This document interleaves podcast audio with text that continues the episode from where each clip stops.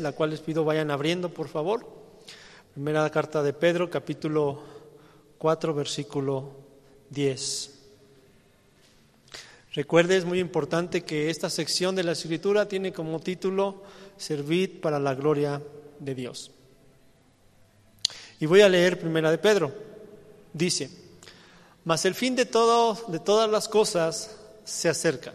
Ok, hermano, el domingo pasado mencionaba una parte importante, que la, venida de nuestro Señor Jesucristo se acerca. Ajá. ¿Cuán importante es que usted medite en esta parte?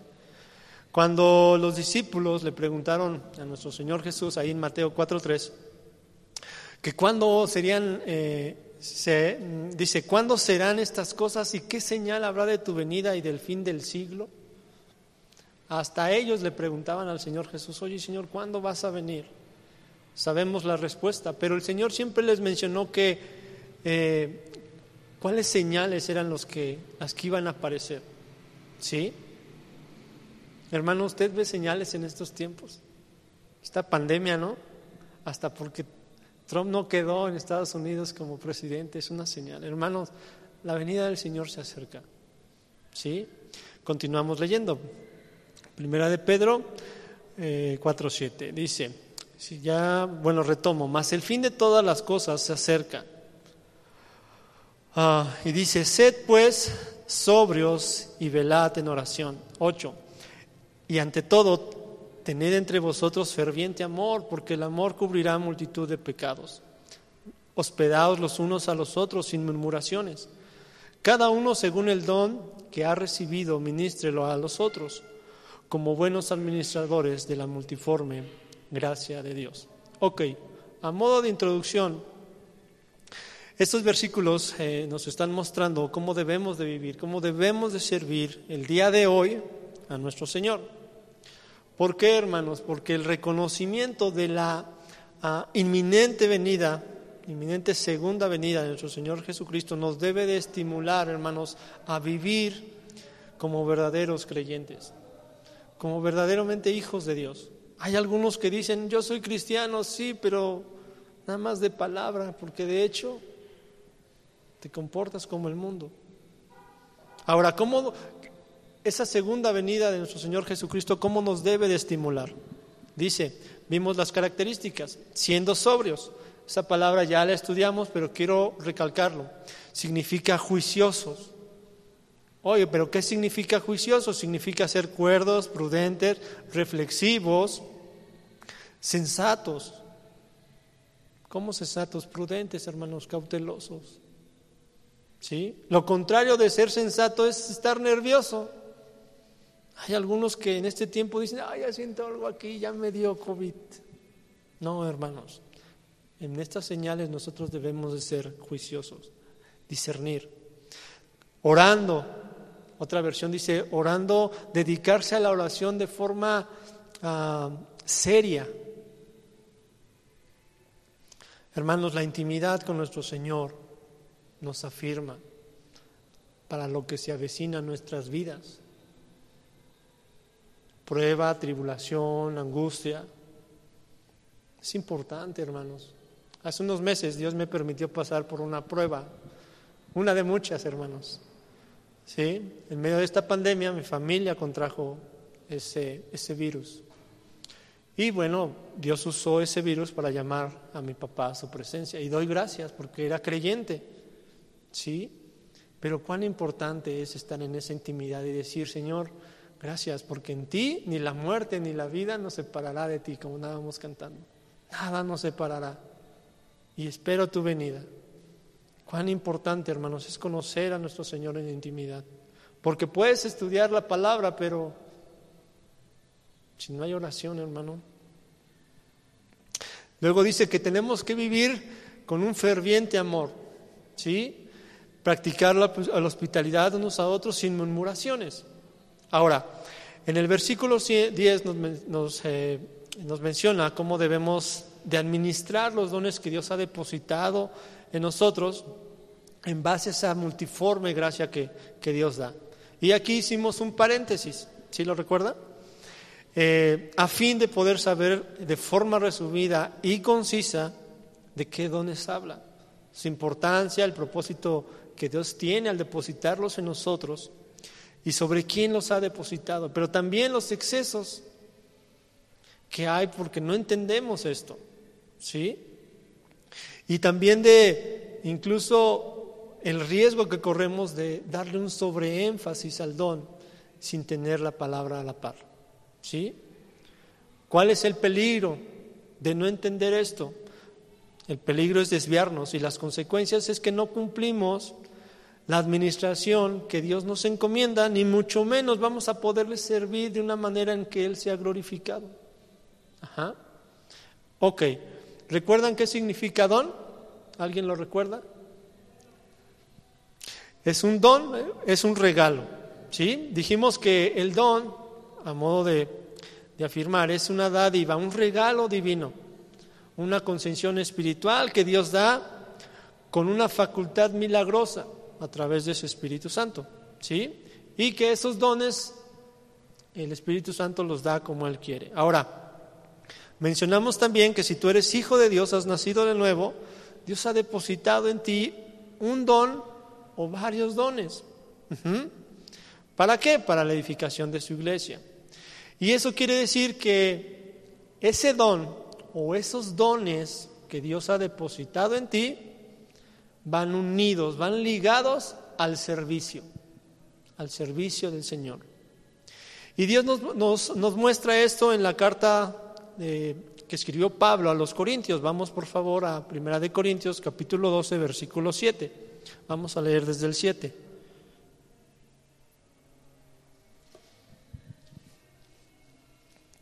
¿Ya lo tiene? Ya con los teléfonos ya es más rápido, ¿no? Primera de Corintios, capítulo 12, versículo 7. ¿Ya? Leo ahí. Dice, pero a cada uno le es dada la manifestación del Espíritu para provecho. ¿Provecho de quién? De la iglesia. ¿Sí? La nueva versión internacional de este versículo se lee así.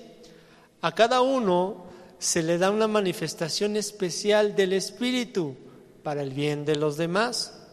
Continúo leyendo, versículo 8 que es donde se mencionan los nueve dones. Eh, dice, porque a este es dada el Espíritu, ah, por el Espíritu palabra de sabiduría, a otro palabra de ciencia según el mismo Espíritu, a otro fe por el mismo Espíritu y a otro dones de sanidades por el mismo Espíritu. Versículo 10. A otro el hacer milagros, a otro profecía, a otro discernimiento de espíritus a otro diversos géneros de lenguas y a otros interpretación de lenguas. Ok, entonces, el domingo pasado veíamos estos, eh, el don de ah, discernimiento de espíritus y el de profecía. Y bueno, vamos a, comenzar la enseñanza. El título de esta enseñanza es Ministrando Dones, tercera parte. ¿Sí? Ok, ¿qué es el don de lenguas? Mira, la palabra lenguas aquí en, el, en la Biblia, en, el hebreo, es la palabra lason. Y en el Nuevo Testamento es la palabra griega gloriais, que significa idioma. ¿Sí? Entonces, ¿cuál es la definición del don de lenguas? Bueno, el don de lenguas es ese regalo, es ese obsequio de parte de Dios, esa concesión espiritual mediante la cual el Espíritu Santo da la habilidad a una persona para hablar en un idioma que no es el suyo. ¿Sí? En otras palabras, es el don sobrenatural de hablar en otro lenguaje sin haberlo aprendido para manifestar las maravillas de Dios. Ok. ¿Cuál es la manifestación? Ya sea en un idioma inteligible que tú pudieras entender o ininteligibles, ¿sí? Que no lo entiendes. Ejemplo, hay personas en la iglesia que están en el servicio, de repente eh, Dios se manifiesta de forma genuina en la alabanza, en el servicio, en la palabra, y empiezan a hablar, a manifestarse este don, a hablar en lenguas, ¿sí? Y uh, y empieza a hablar en un idioma inteligible que lo, que lo, entiendes, ¿no? hay hermanos, hay testimonios que dicen, pues es que yo empecé a hablar y este y dentro de la iglesia había una persona que conocía ese idioma, a lo mejor, no sé, inglés, no sé, un idioma. Y esa persona empezó a escuchar y, y sabía que esa palabra que se estaba hablando por medio de ese don era para él. ¿Sí? Y ya después la hermana dice, oye hermana, ¿hablaste inglés? ¿Cómo? O hermano, ¿hablaste cómo? Yo no sé ese idioma. Si ni me gusta. ¿no? Pero hay manifestaciones genuinas de, de este don. Miren, vamos por favor a Hechos capítulo 2, versículo 1 al 11. Vamos a hablar de, de un ejemplo. Hechos capítulo 2, versículo 1 al 11.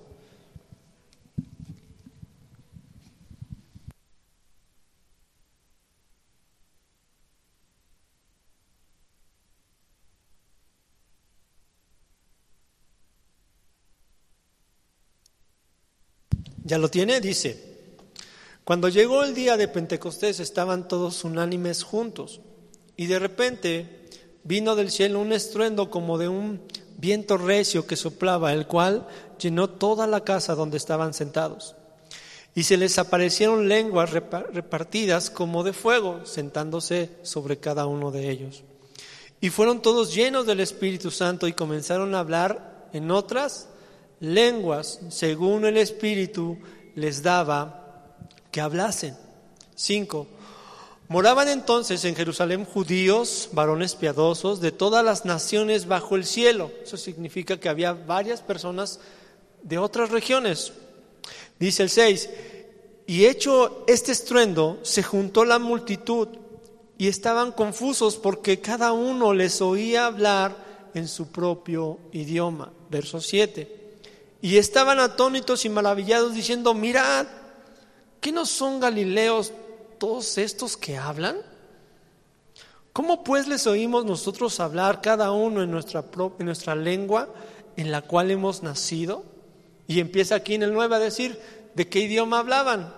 Partos, medos, elamitas y los que habitamos en Mesopotamia, en Judea, en Capadocia, en Ponto y en Asia, en Frigia y en Pánfila, sí, Pánfila, en Egipto y en las regiones eh, de África, más allá de Sirene, y romanos aquí residentes, tanto judíos como prosélitos, cretenses y árabes, les oímos hablar que nuestras lenguas que las maravillas de Dios. ¿Te das cuenta, hermano? Por eso habla de las, eh, el don de lenguas en plural. Ahora, ¿qué vemos en este capítulo de Hechos, hermanos? Hay un principio importante, que el don de lenguas siempre va a ser una alabanza y una adoración a Dios cuando se manifiesta de forma genuina, en el orden de Dios que Él mismo ha establecido en su palabra. Ahora, aquí en Pentecostés todos hablaron en lenguas, hermanos, todos hablaron en lenguas, pero había un propósito que los que no eran creyentes de otras naciones, que habían llegado a esa fiesta de, Pentecostés, escucharan las maravillas de, la, de Dios, escucharan su palabra. Y eso es lo que algunos no entienden. Mira, acompáñame a Primera de Corintios, más adelante 14, capítulo 14, versículo 22. Primera de Corintios 14, 22. Dice así. Así que las lenguas son señales ¿A quiénes? No a los creyentes, sino a los incrédulos. ¿Sí? Ahora, hermano, escucha. Si en un lugar que se jacta de ser cristiano, eh, no se entiende esto, lo que sucederá, hermanos, es que se va a levantar alguien en el púlpito y va a decir esto. El Espíritu Santo está aquí, el Espíritu Santo está aquí. Y luego empiezan a gritar, llena, llena, el Espíritu Santo está aquí. Ahora todos hablan en lenguas y todos empiezan a gritar. Todos empiezan a gritar. No, hermanos, tenía un propósito en ese tiempo. Ahora, lo peor es que no solamente quieren imitar el don de lenguas, sino que también se empieza a manifestar pues sus emociones, porque se empiezan a tirar, se empiezan a gritar, a carcajear, a dar de vueltas, y todo eso es una locura. Mira, ¿por qué Pablo le escribe a los corintios la parte del don de lenguas? Porque en la iglesia de Corintio, primeramente y desafortunadamente, había orgullo espiritual. Ellos pensaban, hermanos, que mientras más dones tenían, eran más especiales. Y en las reuniones había un tipo también igual, así como de un show. Pensaban que todos tenían que tener el don de lenguas. Y como no podían imitar el don de lenguas cuando se hablaba en otro idioma, porque no lo conocían, manifestaban un idioma ininteligible, tratar de imitar un idioma hacia Dios, un lenguaje divino. Y por eso Pablo los corrigió. Los corrige. Mira, vamos por favor a, regresar a 1 Corintios 12, pero en el versículo 29. 1 de Corintios 12, 29 y vamos a leer al 30. Entonces Pablo los corrige y les dije, a ver, no, no, no, no, no, no todos deben de tener ese don. Sí hay personas que tienen de forma genuina el don de lenguas. Y Pablo les empieza a decir, fíjate, aquí la, respuesta ya va implícita en esas preguntas y la dice, ¿son todos apóstoles? La respuesta es no. ¿Son todos profetas? No. ¿Todos maestros? No. ¿Hacen todos milagros? ¿Tienen todos dones de sanidades? ¿Hablan todos lenguas? ¿Interpretan todos? No, hermanos. La respuesta va implícita. No, no todos somos iguales. Pablo les estaba refutando aquí a los corintios de forma contundente la idea de que en Corintios no todos tienen que hablar en lengua, no todos tienen ese don. ¿Sí? Ahora, si tú lees, y te animo a que lo hagas, lees todo ese capítulo 12, del, del versículo 12 al 28, te das cuenta él pone el ejemplo del cuerpo.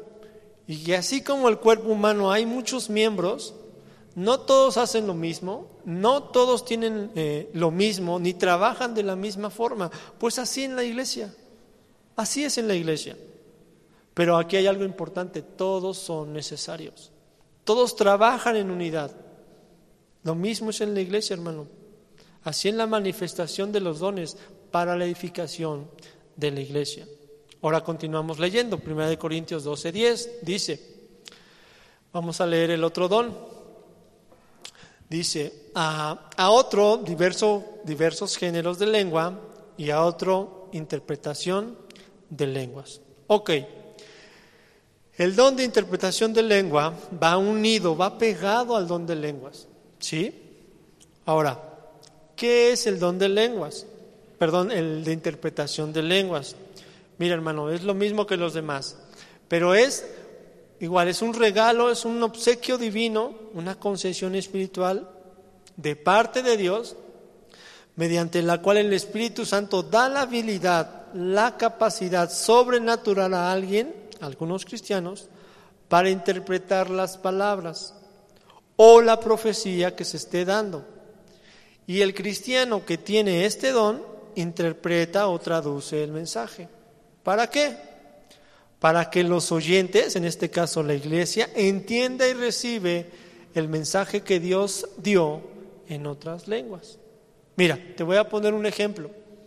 En la iglesia, si has escuchado de la pastora Diana, ¿sí? Es esposa del pastor Josué Solalpa, Diana Solalpa. Ella tiene esos dos dones, ¿sí? En varios servicios en los que he estado, Dios la usa para para dar un mensaje a la iglesia. En ocasiones, al estar en la alabanza, ella empieza a, manifestar ese don. Lo que se hace es que sabemos que va a dar un mensaje, que hay un mensaje de parte de Dios a la iglesia.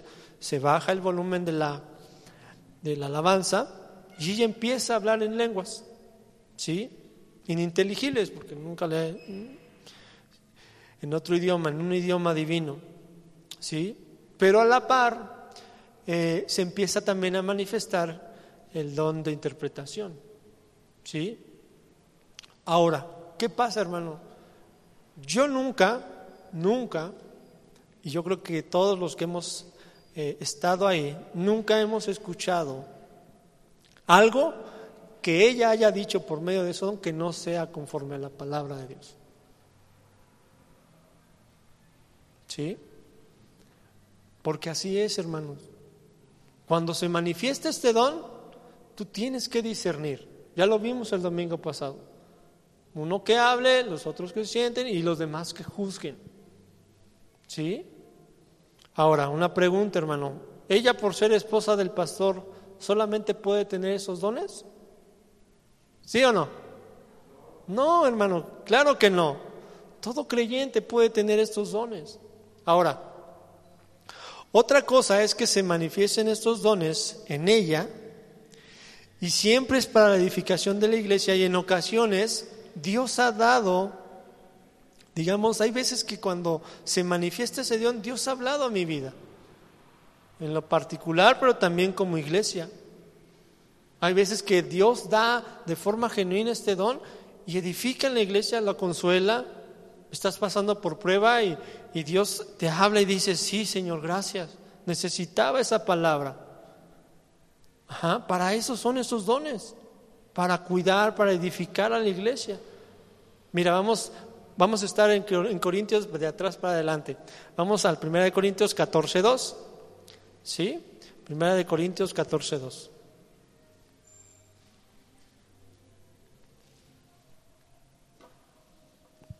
Dice así, porque el que habla en lenguas no habla qué? A los hombres, sino a Dios, pues nadie le entiende, aunque el Espíritu habla misterios. Va a haber ocasiones, como lo vimos en el libro de los Hechos, que la manifestación de ese Dios es en un idioma en que podemos entenderlo, o alguien en específico que entiende ese idioma, pues recibe esa palabra, pero hay veces que no. Ajá. Y, aquí el problema es este, hermano, cuando hay ese, exceso y no se entiende. Se supone que ese don se manifiesta y empiezan a gritar y a decir un montón de cosas, el don de lenguas, y no hay nadie que las interprete. ¿De qué sirvió? Tú nada más ves cómo empieza a hablar y a hablar, y a chillar y a revolcarse. Pues, ¿qué pasó? Pues quién sabe, pero Mira, vamos al, capítulo 14, más adelante, versículo 26. Dice así: ¿Qué pues, qué hay pues, hermanos? Cuando os reunir, os reunís, perdón, cada uno de vosotros tiene salmo, tiene doctrina, tiene lengua, tiene revelación, tiene interpretación, o sea que se está manifestando el don. Dice, hágase todo para edificación. Para edificación. 27. Si habla alguno en lengua extraña, sean estos por dos o lo más tres y por turno, y uno interprete. Si no hay intérprete, calle en la iglesia y hable para sí mismo y para Dios. ¿Te das cuenta que es claro el orden que Dios ha establecido? Pero cuando no conocen la palabra de Dios, el énfasis se lo dan mucho al don de lenguas, ¿no? Pero no hay intérprete. ¿Sí? Ahora, fíjate. Eh, hay lugares en los que Dios no les ha dado, no hay persona ahí que tenga ese don de interpretación. ¿Sí? Entonces dice, ¿sabes qué? Entonces no lo manifiestes. Si no hay quien lo traduzca, pues es para ti mismo, es en tu relación con Dios porque le estás hablando al Señor. Ahora vamos más adelante, Primera de Corintios 14, 6. Pablo empieza a instruirnos con una eh, lógica bíblica. Dice, ahora pues, hermanos, si yo voy a vosotros hablando en lenguas, ¿de qué os aprovecha? Si no os hablare con revelación o con ciencia, con profecía con doctrina. De nada sirve si yo estando en el púlpito, hermanos, empiezo a hablar en lenguas y ustedes no entienden nada. Dice el versículo 7 de esta parte, dice, ciertamente las cosas inanimadas, está hablando de los instrumentos, está poniendo un ejemplo, dice, que producen sonidos, como la flauta, la cítara, si no dieren distinción de voces, o sea, si, si no hicieran eh, sonidos diferentes, pregunta, dice, ¿cómo sabrá lo que se toca con la flauta o con la cítara? Versículo 8, si la trompeta diere sonido incierto, ¿quién se preparará para la guerra? Recordemos que en aquellos tiempos había un lenguaje con la trompeta para ya sea que el ejército avanzara, acampara o se preparara la guerra, dice versículo 9. Así también vosotros, si por la lengua no dieres palabra bien comprensible, ¿cómo se entenderá lo que decís? Porque hablaréis a qué? Al aire. Versículo 13. Más adelante dice, por lo cual, el que habla en lengua extraña pida en oración poder interpretarla porque si yo oro en lengua desconocida, mi espíritu ora, pero mi entendimiento queda sin fruto. Más adelante, versículo 18 dice, doy gracias a Dios que hablo en lengua más que todos vosotros, porque Pablo tenía ese don, ¿sí? Dice, pero en la iglesia prefiero hablar cinco palabras con mi entendimiento para enseñar también a otros que diez mil palabras en lengua desconocida. ¿Te das cuenta? Pablo tenía el don de lenguas, pero no tenía el don de interpretarlas. Y también al lugar donde iba, él no sabía quién eh, tenía el don de interpretación. Pero dice, pues me prefiero mejor quedármelo a mí con mi comunión con el Señor que darlo a la iglesia. Hermanos, cuando nada más tenemos el don de lenguas, debe quedarse en lo privado, siempre y cuando, si tú no tienes ese don, debe de quedarse en lo privado. ¿Sí? Pero si también tienes el don de interpretación, o dentro de la iglesia hay alguien que tiene ese, ese don de interpretar, se puede hacer público, porque Dios da esa palabra a la iglesia. ¿Sí? Entonces, pero desafortunadamente, hermanos, el extremo de en este tiempo, hermanos, es más manifiesto porque hay desorden, hay desconocimiento de la importancia de las lenguas, incluso caen en el emocionalismo, en el desorden, y todo se vuelve un caos, hermano. ¿Sí? Por eso, incluso esa situación sucedía en los Corintios. Fíjate, en lo que se refiere a los dones espirituales, los corintios habían caído en esos excesos, ¿sí? Pero uno de los dones predilectos de ellos era el don de lenguas ininteligibles o divinas. Habían ellos desechado el don de profecía, la ciencia, la palabra. Ellos habían desechado a los demás, le daban más importancia a las lenguas. ¿Y qué pasó? Mira, algunos creyentes que eh, creyeron que la manifestación del Espíritu Santo era igual que las manifestaciones religiosas que ellos veían en su antigua manera de vivir cuando adoraban ídolos. Ellos por dentro, perdón, ellos dentro de la iglesia imitaban los dones del Espíritu Santo, en este caso el de lenguas, argumentando tener una experiencia dada por Dios, y pues empezaban con sus situaciones. Haz de cuenta que en sus reuniones empezaban a hacer sonidos, cantos, gritos, alaridos, de forma desordenada, sin interpretación y le atribuían todo esto al Espíritu Santo. ¿Sí? Ahora, eh, aquí hay algo importante, hermanos. Sí hay manifestaciones genuinas, sí hay eh, eh, estos dones, pero fíjate, hace algunos años y en estos tiempos, ellos empiezan a mostrar lo mismo, gritos, alaridos, y les dan el título de avivamiento. Y no, hermanos, esto no es así. Fíjate, vamos a ver cómo los corintios se extraviaron pensando que, que, la manifestación del Espíritu Santo era igual a la, del, a la que sean con sus ídolos. Primera de Corintios capítulo 12, versículo 2. Primera de Corintios 12, 2.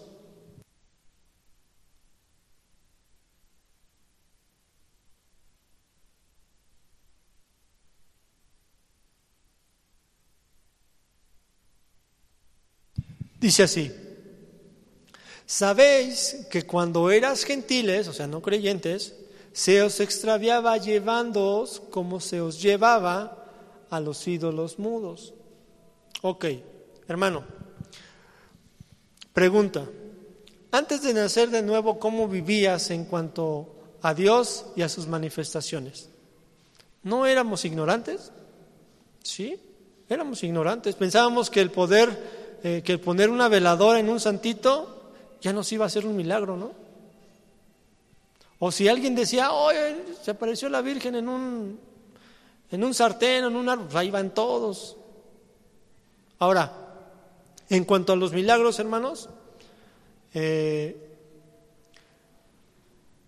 no cuando había un milagro llorábamos o gritábamos o nos revolvábamos, ¡ay, un milagro! Pensando que ah, al hacer esa manifestación Dios nos iba a escuchar.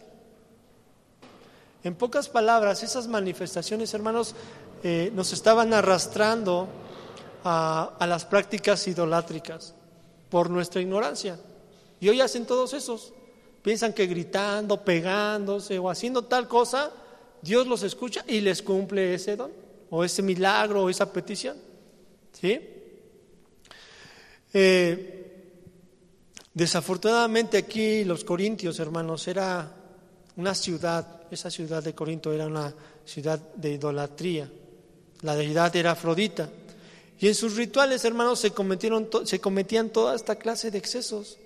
Había danzas frenéticas con alaridos, gritos, había embriagueces, y concluían esos, ah, esos ritos con excesos sexuales. ¿Sí? Ahora, imagínate, en esas ceremonias estaba el sacerdote o la sacerdotisa, sacerdotisa, divinos, y empezaban en sus ritos y empezaban a echar espuma por la boca, ¿no? Frente a sus ídolos principalmente Afrodita.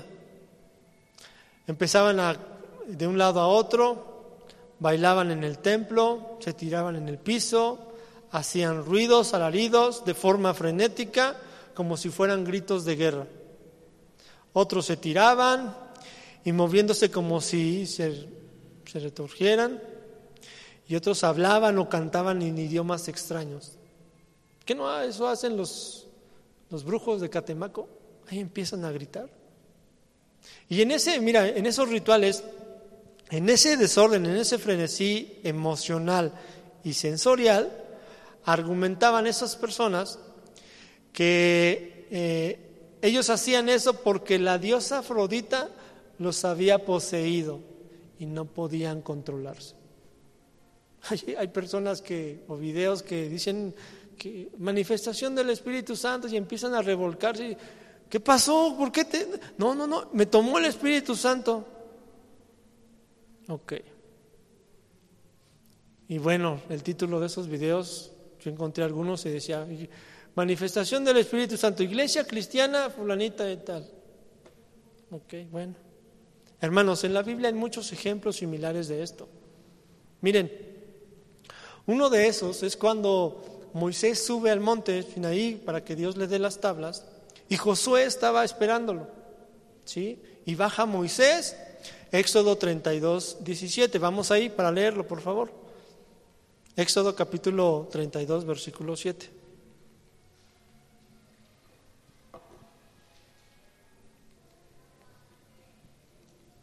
¿Ya lo tiene? Éxodo capítulo 32, versículo 7. Fíjate, en Egipto se hacía ese tipo de rituales ese tipo de prácticas paganas. ¿Sí? Y dice, Éxodo 32, 17, cuando oyó Josué el clamor del pueblo que gritaba, le dijo a Moisés, alarido de pelea hay en el campamento. Versículo 18.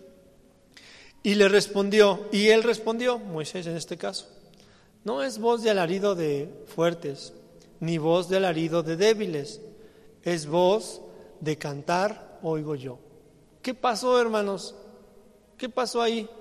Fíjate, Moisés estuvo en Egipto, creció en Egipto, fue instruido en Egipto y veía esas prácticas a esos dioses paganos. Pero tanto fue la situación que el pueblo pecó contra Dios, porque se hicieron un montón de cosas al becerro de oro, que ah, este Josué dijo, es que se están peleando, hay guerra allá abajo. Y Moisés le dijo, no, Es su rito, así es su rito. Ellos cantan, piensan que es para su Dios. Hermanos, el frenesí, el descontrol y el éxtasis del rito que se hizo, que hizo el pueblo a un ídolo, fue de tal forma que solamente ese desorden era para manifestación de un de alguien que inanimado, un ídolo. Por eso cuando separas el don de Dios de la palabra, lo único que vas a manifestar no es el don, sino es que te has extraviado y que, eh, como lo hicieron aquellos, estás siendo llevado a los ídolos. Por eso Pablo les enseña a los corintios un principio importante, que la adoración y el servicio a Dios es diferente al que se le ofrece a los ídolos paganos. Y aunque allá para demostrar su poder hacían muchos ruidos, alaridos, movimientos descontrolados, mostrando un desenfreno y un desorden, escucha hermano, el servicio a Dios debe ser racional, consciente, ordenado y para la edificación de la iglesia. ¿Sí? Y en la Biblia hay muchos ejemplos, hermanos. Mira, vamos a Hechos capítulo 10, verso 4. Hechos capítulo 10, versículo 4.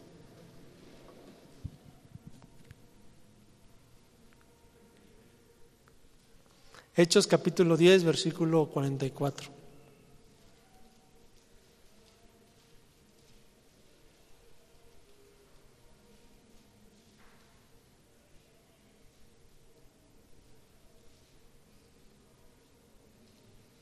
¿Sí? Dice así.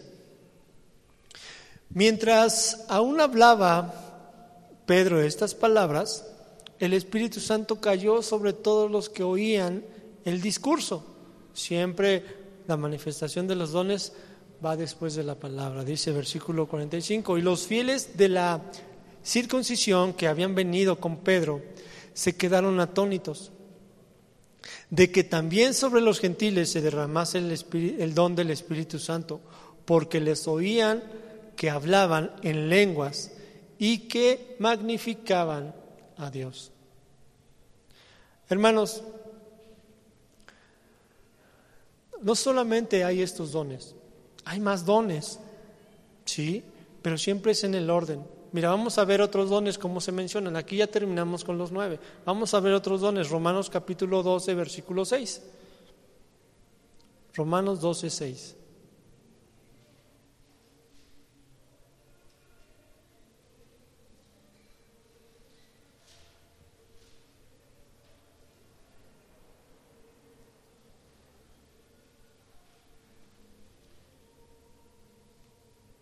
¿Ya lo tienes? Dice, dice Pablo a los romanos. De manera que, teniendo diferentes dones según la gracia que nos es dada, ya vimos que es la multiforme gracia de Dios, dice, si el de profecía, úsese conforme a la medida de la fe, o si de servicio, en servir, o el que enseña, en la enseñanza, el que exhorta en la exhortación, el que reparte con liberalidad, el que preside con solicitud, el que hace misericordia con alegría. Mira, hermanos, hay que recalcar algo. Cuando Dios te pide algo, en este caso la administración de los dones, es porque Él ya te dio ese don. Al menos tienes uno. Aquí la cuestión es esta, que muchas de las veces no sabemos qué don es el que tenemos. Yo te animo a que vayas a Dios, hermano.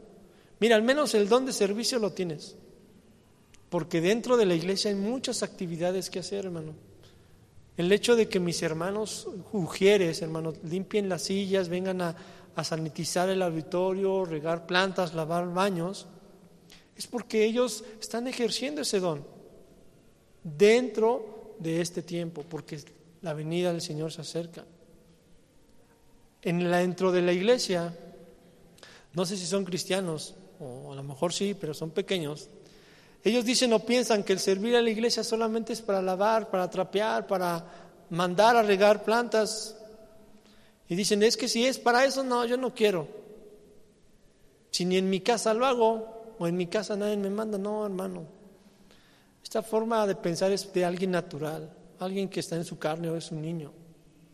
Por eso Pablo dice cuando con respecto a los dones, dice, nada más para que lo tengas, 1 de Corintios 14, 20, dice, hermanos, no seáis niños en el modo de pensar, sino sed niños en la malicia, pero maduros en el, en el modo de pensar.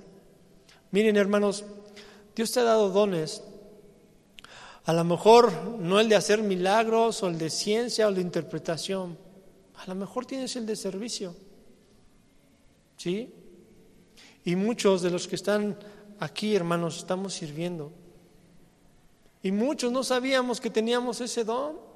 Simplemente fuimos movidos por ese deseo, por ese anhelo, por ese eh, eh, amor para agradar a aquel que nos salvó. Por eso hace rato cantábamos, cuando pienso en ti, en tu obra en la cruz, no me se me ponía chinita la piel. Mira, hermanos, cuando yo me, eh, cuando hablamos del don de servicio, no es para que pienses que venimos a limpiar o a trapear o a cantar. No, hermanos. A veces cuando mis hermanos limpian las cosas, no son motivados por la instrucción que les damos, o que se les da en este caso el diácono, sino porque ellos saben que cuando están limpiando algo es porque el mismo que los perdonó les dijo, y yo limpiaré de toda maldad. Así como Dios me limpia, yo limpio. Hermanos, Dios nos ha dado dones para, como un regalo inmerecido, para edificar a la iglesia. Si hoy ves a los hermanos que estamos aquí, no tenemos nada especial, hermanos. Somos igual que tú. Simplemente creímos su palabra, que Dios nos ha depositado algo y queremos devolverlo a Él en alabanza. Por eso la sección de Pedro dice, servid para la gloria de Dios. Señor, ¿qué don tengo? No sé, mira, a mí me pasó lo mismo, hermanos. Yo no había escuchado y veía que se tiraban algunos, pero cuando Dios me llamó, me dijo, ya es tiempo, solamente creí. Ya empecé a hacer cosas y Dios empezó a capacitarme, a enseñarme. Y lo mismo hace con mis hermanos. Hay muchos ministerios, hay muchos eh, eh, lugares en los que puedan servir. Hay hermanos que son mayores, Hermano, yo ya no tengo fuerzas. Bueno, hermano, pero sus oraciones, ahí el ministerio de oración. Ore por nosotros. ¿Sí? Oye, hermano, pues es que a mí me gustaría estar en la alabanza. Como que tengo ese don. Ve a Dios y luego cuando cantas, pues peor que el gallo, ¿no? O algunos sí lo tienen, pues ejercítalo. ¿Por qué? Porque cuando tú haces algo para Dios, es porque Él es digno, hermano. ¿Por qué canto? ¿Por qué me vocalizo? ¿Por qué mis hermanos llegan temprano y vocalizan? Porque ellos quieren hacer lo mejor para aquel que los salvó. Pero hermanos, ya es tiempo. El tiempo se acerca. ¿Sí? Vamos a orar. Señor, en esta tarde, gracias doy por tu palabra. Gracias porque ah, en ella nos instruyes, nos guías, nos capacitas, nos confrontas y también nos exhortas, Señor. Hoy vengo a, pedirte, Señor, que eh, nos muestres qué dones tenemos, qué dones son los que nos has dado, Señor. Y si no, que seas tú moviéndonos para poder servir a tu iglesia, para poder edificarla porque cuando pensamos y meditamos en la obra maravillosa que hiciste en la cruz, Señor Jesús, simplemente es arrodillarnos, dar gracias, pero también ahora queremos servirte, honrarte con todo nuestro ser. Por favor, Señor, muéstranos cuál es don. Tu venida está cerca y no queremos ser esos siervos que escondan aquello que nos has dado. Aquel, como ese siervo infiel y negligente que oculta aquello que tú le diste. No, Señor, nosotros queremos agradarte, servirte, servirnos con amor ferviente unos a los otros. Por favor, Señor, llévanos a más, porque sé que también eh, que todo lo que hagamos de hecho, de palabra, ya sea aquí o en casa, lo hagamos para ti. Pero queremos glorificarte, Señor. Por favor, ayúdanos. Te lo pedimos en el nombre de Cristo Jesús, nuestro Señor. Amén. Bueno, hermanos.